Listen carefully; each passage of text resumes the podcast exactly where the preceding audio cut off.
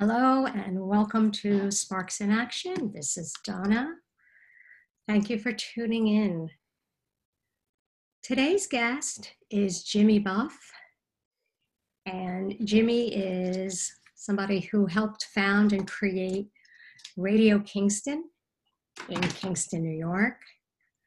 And I'm so happy to have you on the show, Jimmy. Welcome. Thanks for Thank you. Yeah. You bet. Thanks.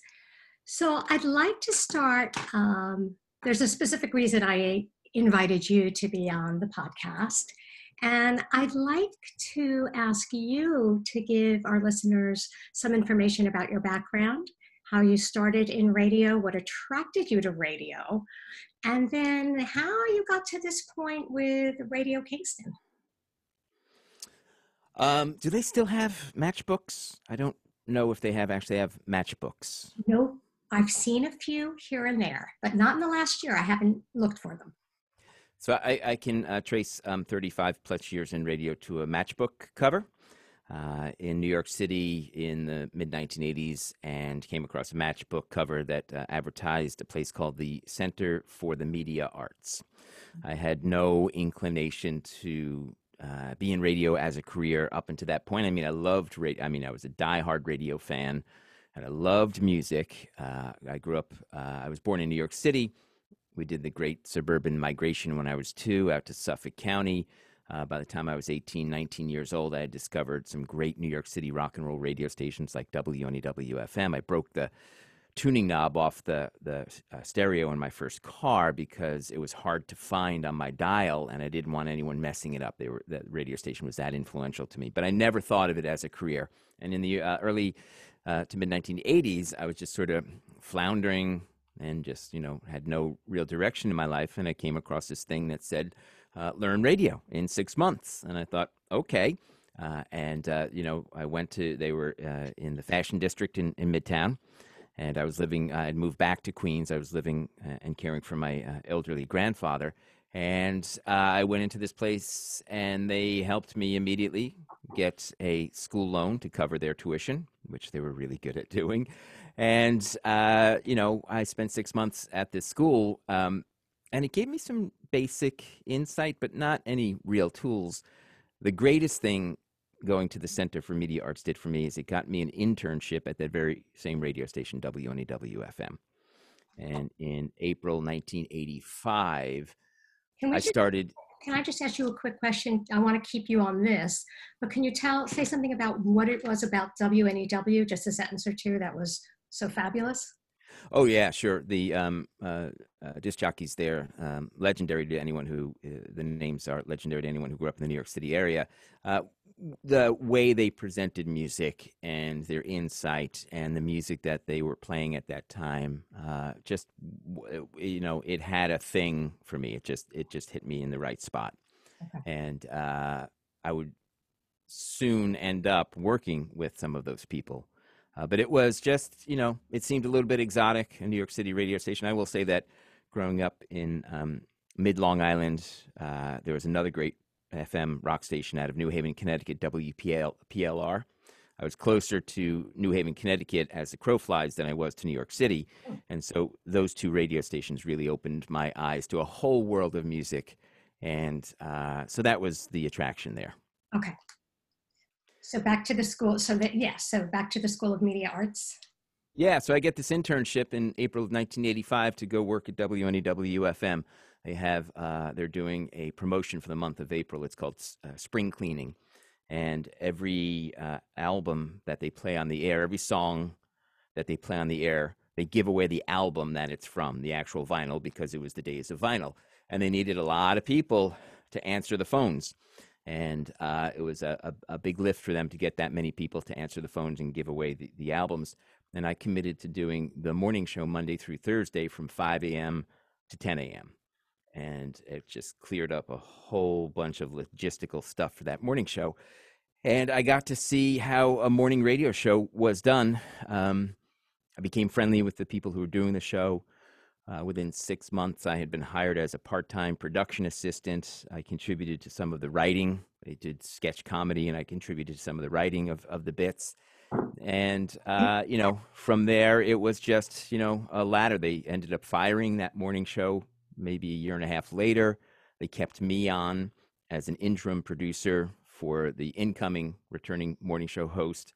Uh, I did that for about six weeks with the program director filling in, um, who then recommended me to be the full time producer for the uh, returning morning show host. And uh, yeah, I spent seven years doing that at WNEW FM. Yeah. And then, uh, so from NEWFM, then you moved upstate to Woodstock at WDST. Was that was that the? Uh...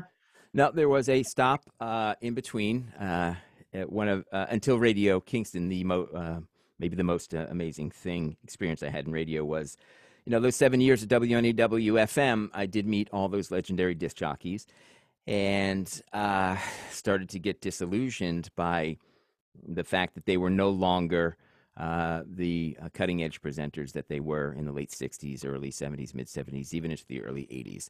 They now had a, uh, very, very controlled, tightly play, uh, uh, tightly controlled small playlist. Um, they were all celebrities. They were all making a lot of money, and not uh, there, there, was no inclination to challenge the status quo. And mm-hmm. while they had this experience of having helped develop progressive FM radio, uh, they were no longer doing it themselves, and it was starting to disillusion me. I'd hear great music; it would come into the radio station, and we wouldn't play it because it, you know, for one reason or another, it was deemed, you know, not um, uh, lowest common denominator enough okay. to appeal to as wide an audience as possible. And uh, so, by you know, the the morning show host who I had worked with had left the radio station to go work somewhere else. Um, we, myself, and and the sportscaster on the show, Kurt Chaplin, uh, were kind of in this disillusioned place together, and uh, we got fired in uh, February of 1992. We knew it was coming. You know, when radio stations change morning shows, it's usually a, a clean sweep. Mm. My previous experience notwithstanding, and um, we started plotting our own morning show, and we ended up leasing time on a radio station uh, whose studios were in Chinatown. Uh, they were licensed to Newark, New Jersey, and their transmitter was on the Chanin building, which is across the street from Grand Central Station, not the Empire State Building, where many radio stations had their uh, transmitters, or the World Trade Center, where a lot of other radio stations. And as a result of the location of the transmitter and tower, it had a really great signal in um, four and a half of the five boroughs. There were some pockets in the Upper West Side or some other places where the signal didn't get for a variety of reasons. But we raised money and we did our own morning show called Radio Free New York for about a year. The business model was that we were going to sell enough local advertising to support salaries for myself, my partner, and some of the staff, and that you know eventually maybe even turn a profit. And we were close to doing that after just a year, or not quite a year uh, but the people who owned the radio station um, were not interested in the extraordinary thing that we were doing, and they just wouldn't give us terms, long-term lease agreement that would satisfy potential investors. Mm-hmm. Um, one of the aspects, one of the things we were doing, we were playing all this new exciting music that no one else in New York radio was doing. Uh, we did not endear ourselves to our former colleagues at, w- at WNEW FM by saying that we were doing their morning show, just not there. Mm-hmm. And we also spent a good part of that year picking a fight with Howard Stern. Oh, what a great person to pick a fight with. it was. Okay. And there were, you know, it was twofold. The idea was, I'm sorry? Between us, did he play nasty? Uh, no, he um, was hip to our tricks and didn't say a word about us while we were there, okay. uh, while we were doing this, because okay. we were doing it, one, because we realized if he talked about us, people would listen, and we had no budget for promotion. Mm-hmm and two, we had a fervent belief that he was. Um, it wasn't just that he was salacious, or misogynistic, or homophobic, or uh, puerile, or juvenile, or anything. He actually hurt people. He used the, that platform to to hurt people in their personal lives and in their careers, and that was really deeply distressing to us at the time. Uh, in recent years, he has um, uh, he's done what Michael Corleone couldn't do. He's gone legit. Uh, he's acknowledged some of the hurt that he was harmed he caused back in the day. But we spent, you know, the better part of Radio Free New York that year in New York City, um, playing the most amazing, extraordinary, exciting new music, and picking a fight with Howard Stern. And uh, yeah, and then um, that crashed and burned, and uh, so did my first marriage. And I ended up in Woodstock, uh, which is like the island of misfit toys in the uh, Rudolph c- cartoons. You know, it's like all these people who have these extraordinary idiosyncrasies, but they come together in this place, and remarkably, it works. And and I found um, some personal and professional healing there, uh, but you can't make a living in in uh, or then you couldn't make a living in the Catskill Mountains doing small small town radio.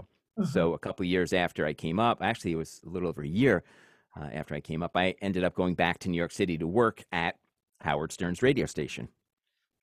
Oh, I didn't know that part of your career as well. Okay, that's interesting. Oh yeah, it was interesting, particularly yeah. after I was in the afternoon, so I didn't see Howard. I was producing the afternoon show, and one afternoon I got a call from the program director who said, uh, "Did you hear Howard this morning?" And I said, "No," because I didn't really listen. He said, "Oh, he just remembered who you are." Uh, how do you feel about going on his show tomorrow? I said, Do I have a choice? And he said, No, not really. So I did my penance in the Howard Stern box, which was not bad. Mm-hmm. Um, you know, it was uh, uh, he I, the morning I sat down across the the uh, audio board from him. He couldn't make eye contact mm-hmm. with me, and that immediately put me at ease for some reason. And you know, I did my my bit there, uh, uh, and um, he was very uh, clear, you know, that he didn't want, you know, he sent his producer Gary to talk to me immediately after I was uh, wasn't on the show, uh, after I, my appearance had ended, to let me know that my job wasn't in danger or anything. Mm-hmm. And he would go out of his way to say hello to me whenever we saw each other in the hall. And I doubt he would even remember me all these years later. But I realized at that moment that his hurt was so deep that had I rejected those overtures, then he would have turned mean. And uh, so I did my time there at K Rock, and they flipped formats while I was there. And I just couldn't, you know, I just, I ended up back in Woodstock, and my experience the second time around was vastly different from my first. But again, after two years, I left to go back to New York City because you, you got to make a living. And internet radio was just bubbling up as a thing. And I worked for the first uh, all online internet radio company called IATA.com. And I ran the health, fitness, and adventure channel for uh, about a year and a half until they ran out of money. And I ended up moving back upstate permanently, worked for a year at WKZE in Sharon, Connecticut, ended up back at WDST for a dozen years or so as their program director, variously the morning show host and the afternoon show host. And that's a, a typical um, resume for someone in radio for a long time. That you you're a little bit nomadic. Mm-hmm, mm-hmm yeah nomadic with like periods of you know putting up the tent and maybe even putting down a little bit of a foundation it sounds like. So so let's bring it up now to radio kingston. Um, when i was on the website and looking up the mission and vision um, it is so clearly spelled out to me. So i'd like you i'd like to hear from you a little bit about um, the genesis of Radio Kingston. And if you could let our listeners know, I didn't write down the mission and vision. I thought it would be better to come from you. What Radio Kingston's vision is, what its mission is. And um, then I've got some more questions about that. So um, the genesis for Radio Kingston began when I was at Radio Woodstock WDST, and uh, a friend of mine who was in a, terrific uh, band called Mercury Rev um, sent me a song that he had just worked on. It was a cover version of the uh, Tears for Fear song "Shout," and it was done by a fellow named Peter Buffett.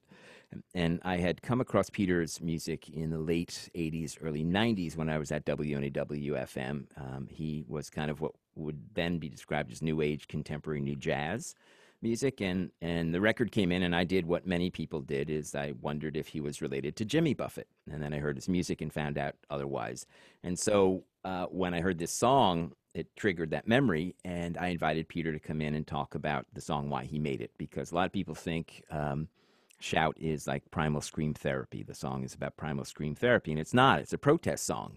It's about shouting your outrage at what's going on in the world and keeping up the attention and the awareness that's necessary for real change to happen.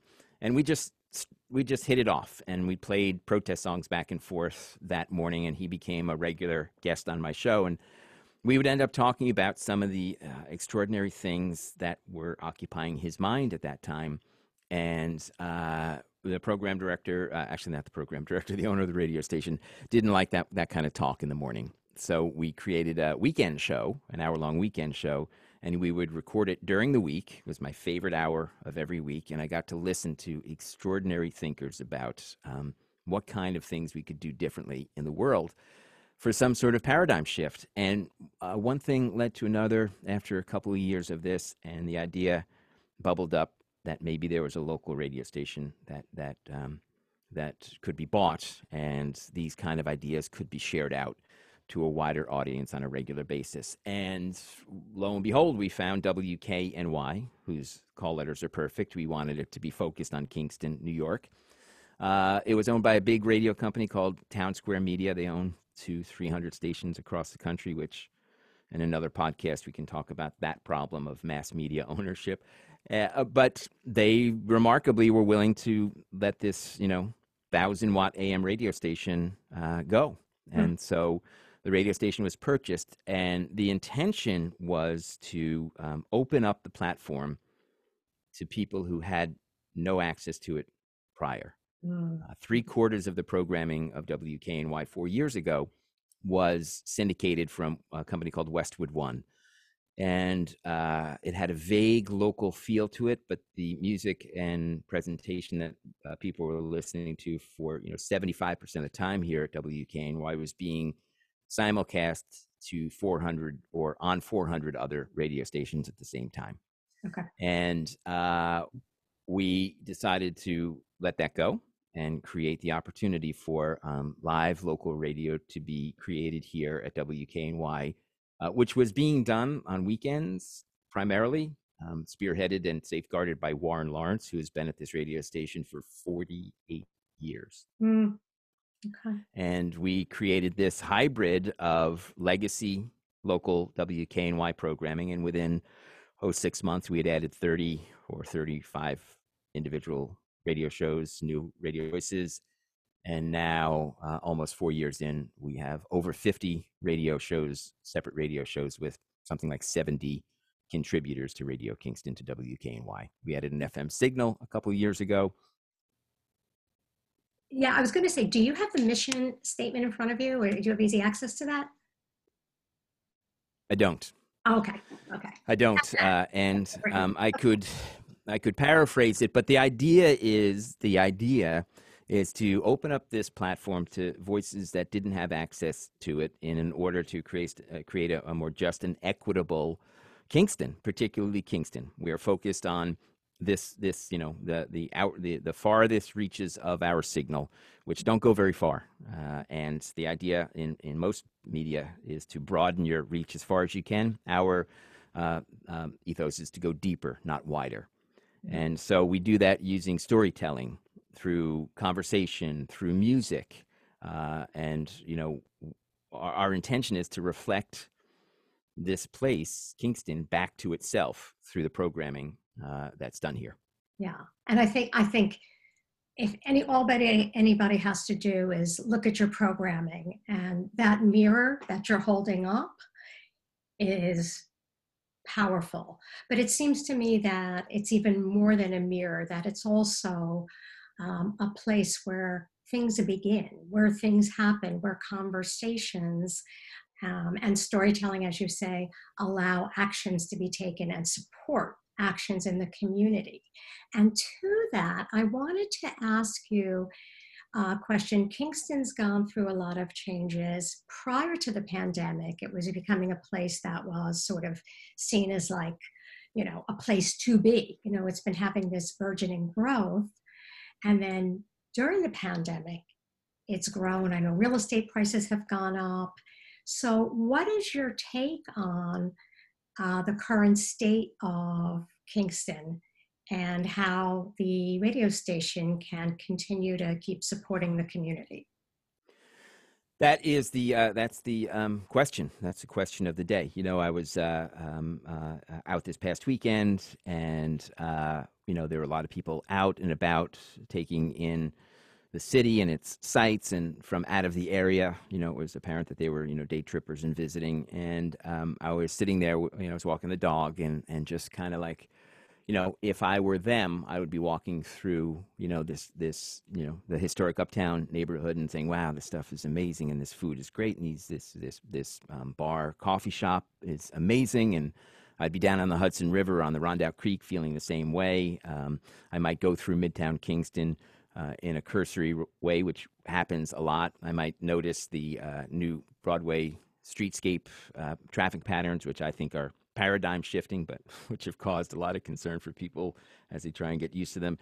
And I would pay no attention to what issues might be underneath that. And the big issue here is gentrification, is the income gap um, for uh, the uh, people in poverty uh-huh. and uh-huh. the bullseye is squarely on Midtown Kingston. For a number of years, Uptown Kingston has struggled with with gentrification, and downtown as well. But those are sort of the, the you know the, the crown jewels in the in the crown of of Kingston. Mm-hmm. But the heart and soul of Kingston is Midtown. And how do we protect our most vulnerable citizens is really the question of the day. Mm-hmm. There are other issues that are are facing Kingston um, that have uh, connections to you know some of the, the big national issues, but n- none so much as gentrification. You know, we have uh, police accountability is an issue for, for us here in Kingston. Yeah. But that issue, the issue is how do we keep people in place in the place that they've been for a long, long time? And it's not an easy thing to do. The house prices in Kingston have risen 40% in a year. I believe it's the highest increase in the country.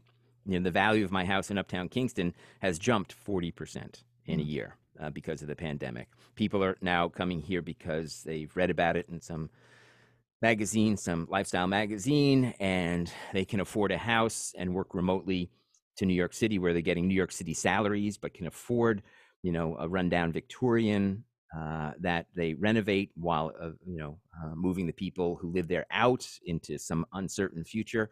But there's there are real um, foundational issues here to address in Kingston. And what we hope with radio stations that those issues are reflected in in our programming, in mm-hmm. conversations that are held on the air, uh, either uh, by myself or other people, that they find themselves those you know inevitably it feels like those conversations would happen on the air anyhow, but that they get they get um, surfaced and named, and uh, that uh, the powers that be, because gentrification exists solely for one reason, and that's because policies governmental policies to prevent it from happening don't exist.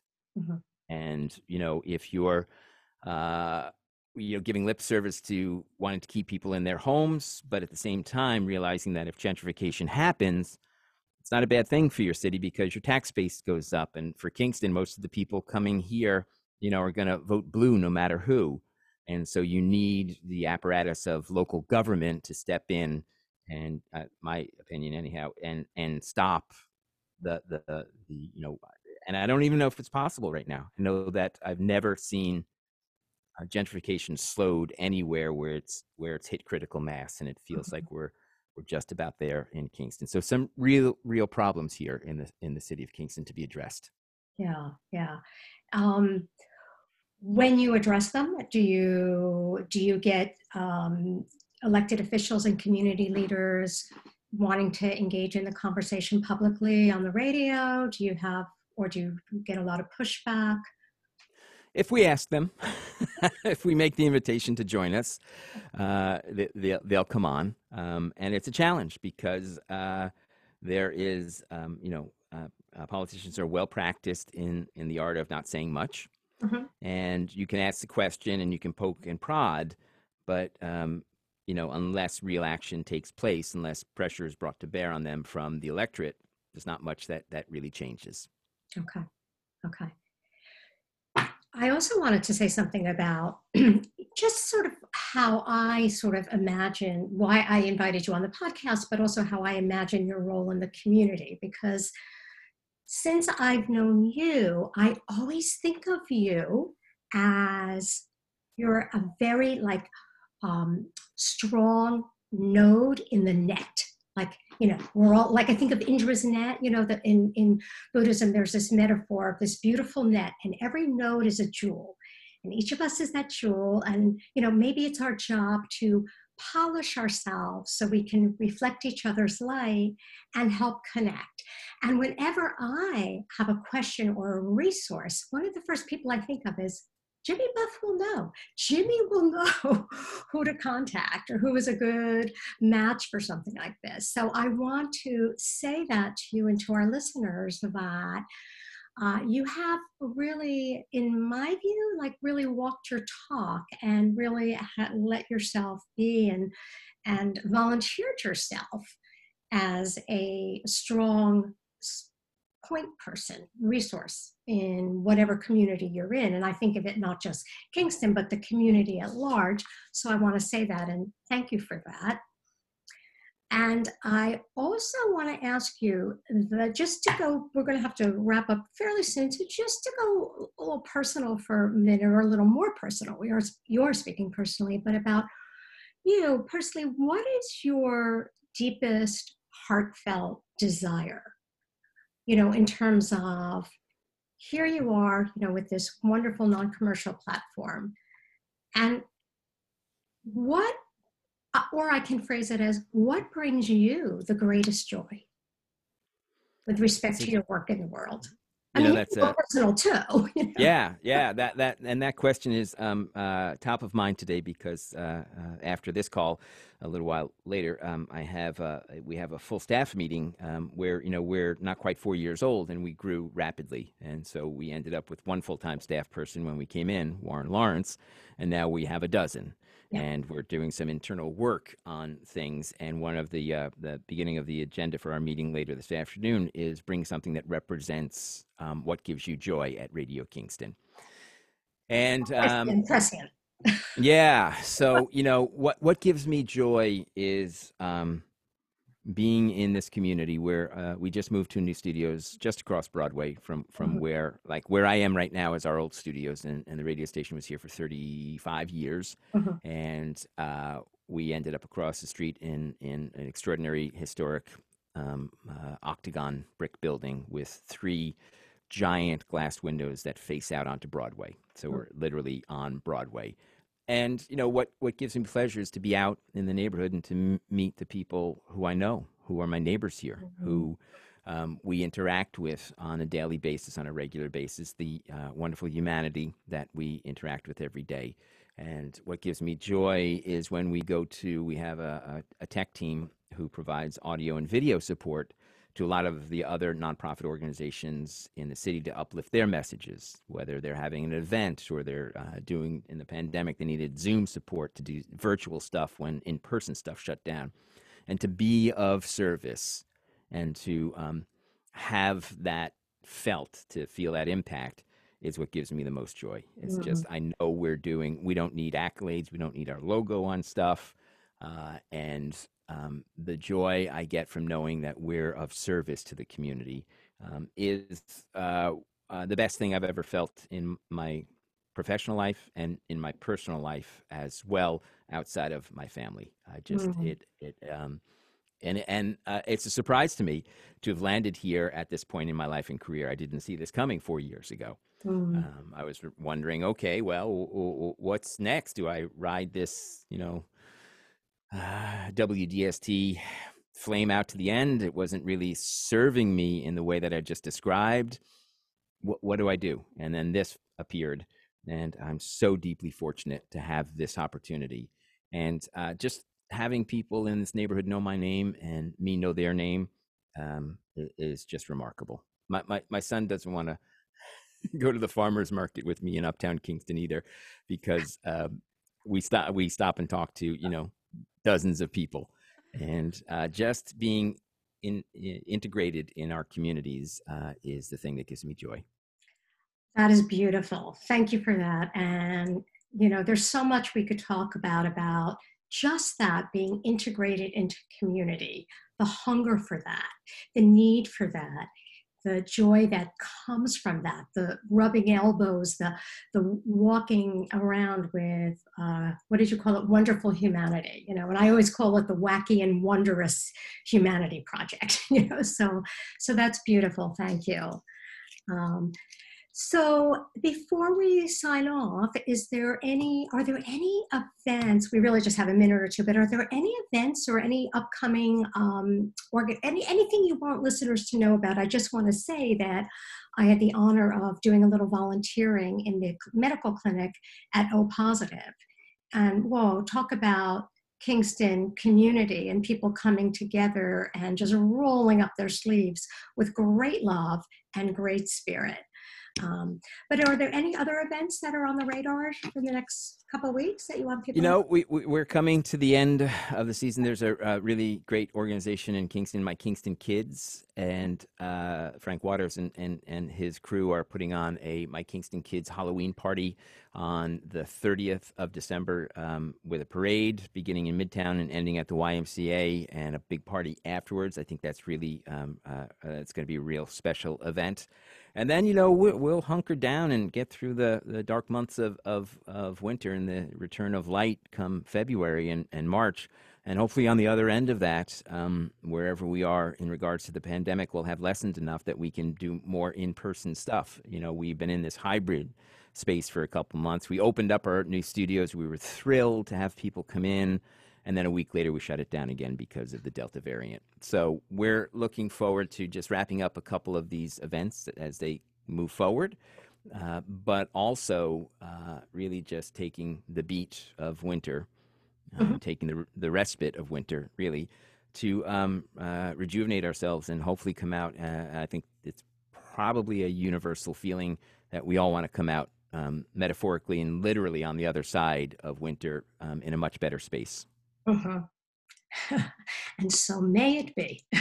so may it be.